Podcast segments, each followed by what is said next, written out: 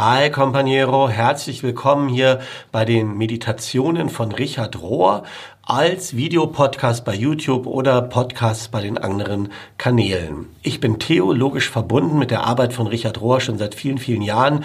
Und wenn du mich noch nicht kennst, das erste Mal hier bist, dann schau dir auch bei YouTube dieses Video an oder beziehungsweise die ersten Folgen jeweils bei den Podcast-Kanälen.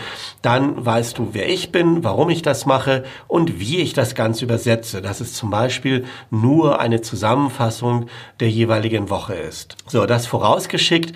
Äh, ähm, geht es in dieser Woche vom 26. Januar bis zum 1. Februar um das Thema Wissen und Nichtwissen. Und ich fand das ziemlich anspruchsvoll, was Richard hier erzählt hat, ähm, sehr intellektuell. Ich hoffe, dass ich da einen guten roten Faden finde durch diese Tage und dass das dann für dich auch gut zu verstehen ist. Und Richard sagt das so.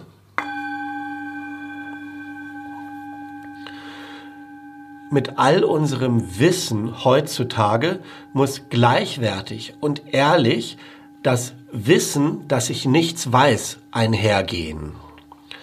Aus diesem Grund haben die klassischen Gebetsschulen immer zwei Arten von Wissen oder Erkenntniswegen beschrieben.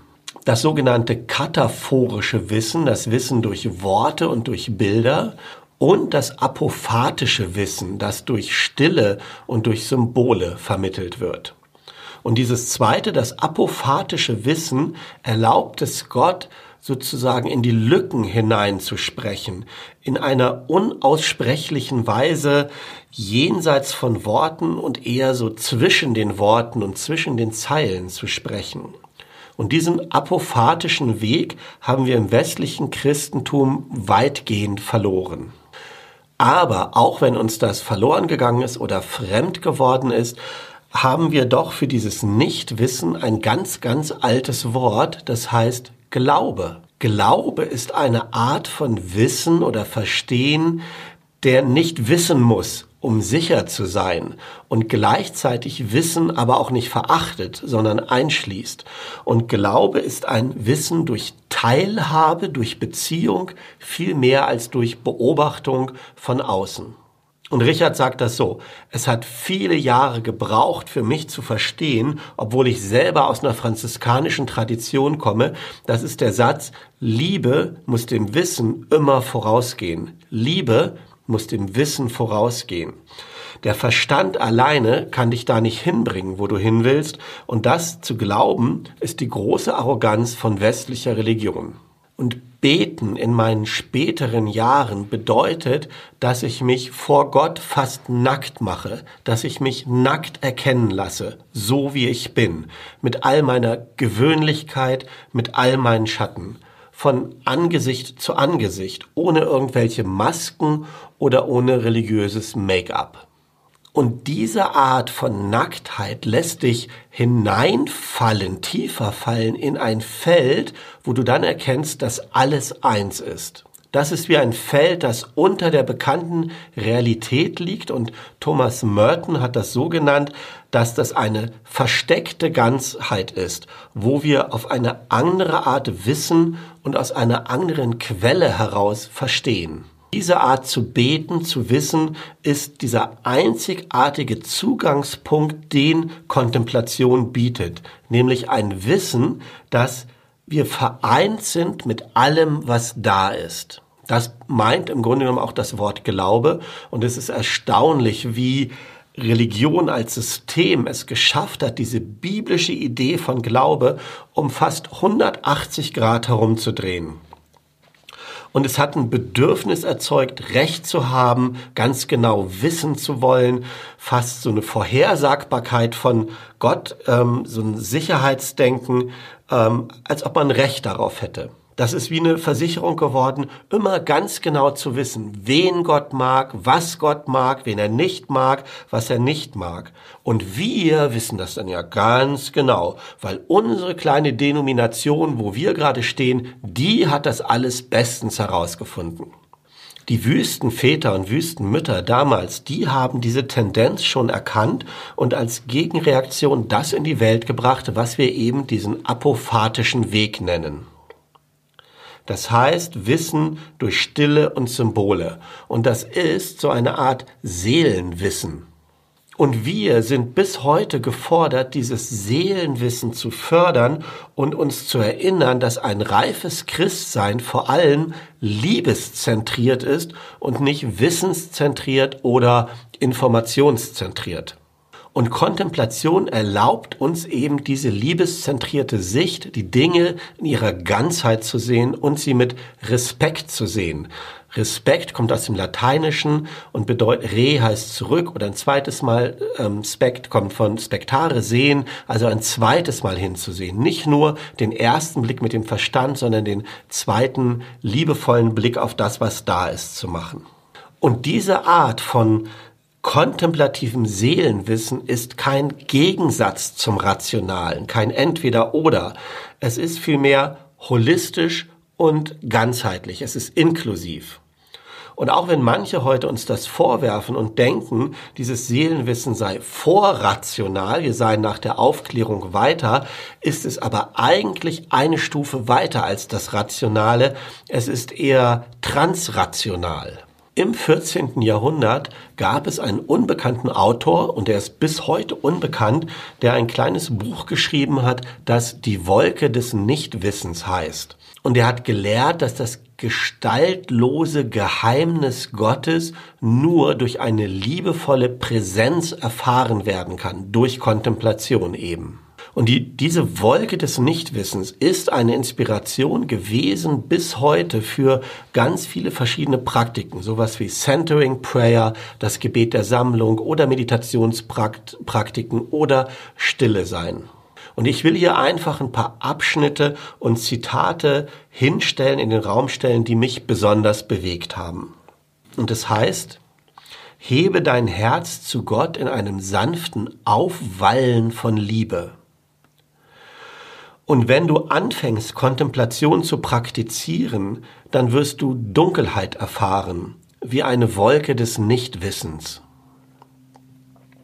Dein Verstand und dein Intellekt werden dich da nicht weiterbringen.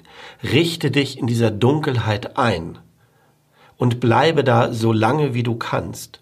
Rufe zu Gott immer und immer und immer wieder, weil du ihn liebst.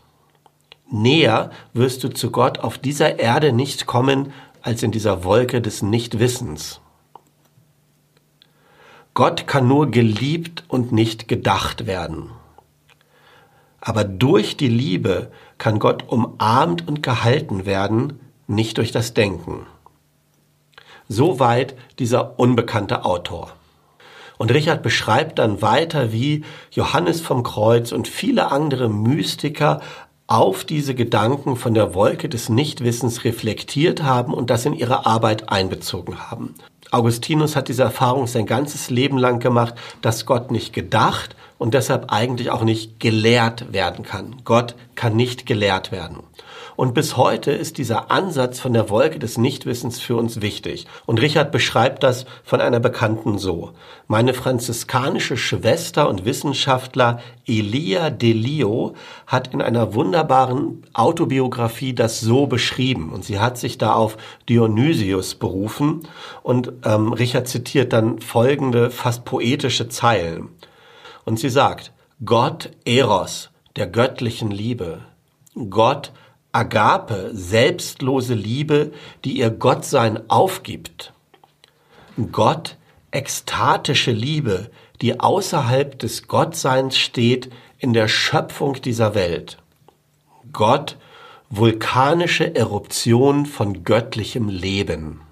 Gottes Liebe als Eros, als Agape, als Ekstase, als vulkanische Eruption. Und dann geht es weiter. Dionysius sagt, weil Gottes Liebe kosmisch ist, wird die ganze Schöpfung zu Gott hingezogen. Gott ist gleichzeitig versteckt und offenbart.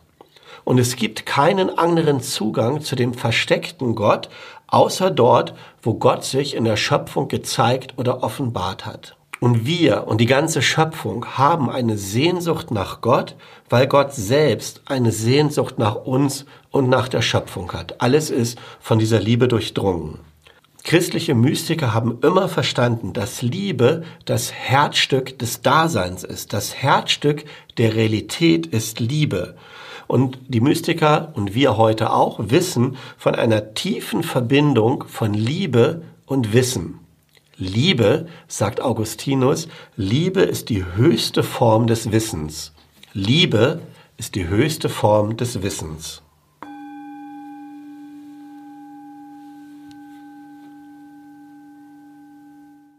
Und am Ende der Woche ist in den Daily Meditations eine Übung aufgeführt, die auch in diesem Buch, im letzten Buch Alles trägt den einen Namen vom universalen Christus beschrieben ist, auf Seite 285.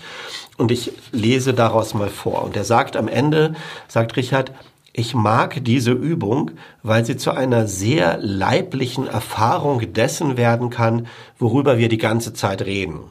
Dein eigener Leib in seinem nackten Dasein und ohne Beteiligung irgendeiner Tätigkeit wird so zum Ort der Offenbarung und der inneren Ruhe. Christus wird entspiritualisiert. Und die Übung geht so. Sie heißt, schau einfach, dass du da bist. Zunächst einmal nimm Gott einfach so hin, wie Gott ist.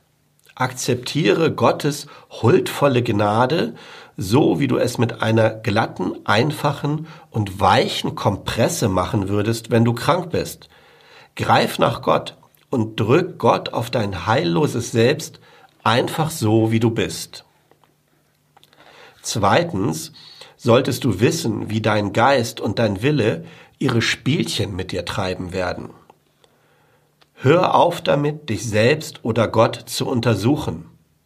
Du kommst damit klar, wenn du nicht so viel von deiner Kraft darauf verschwendest, zu entscheiden, ob etwas gut oder schlecht, ob es gnädig geschenkt oder von deinem Temperament angetrieben, ob es göttlich oder menschlich ist. Sei drittens getrost. Bring dein einfaches, nacktes Wesen zum freudvollen Wesen Gottes. Denn ihr beide seid in der Gnade eins auch wenn von Natur aus getrennt. Und schließlich, schau nicht darauf, was du bist, sondern einfach, dass du bist. Wie hoffnungslos töricht müsste eine Person sein, wenn sie oder er nicht begreifen würde, dass er oder sie einfach da ist. Drück die warme, weiche Kompresse dieser liebevollen Worte auf dein leibliches Selbst lenke den Geist und sogar die Gefühle des Herzens um und verzichte darauf zu untersuchen, wer du bist oder nicht bist. Einfach, dass du da bist. Das waren die Daily Meditations von dieser Woche. Ich fand sie relativ komplex, relativ umfangreich. Ich hoffe, dass es mir gelungen ist, dir das gut rüberzubringen und zu vermitteln. Das würde mich freuen. Schreib das gerne auch in die Kommentare, ähm, ob das dich weiterbringt, ob dich das inspiriert.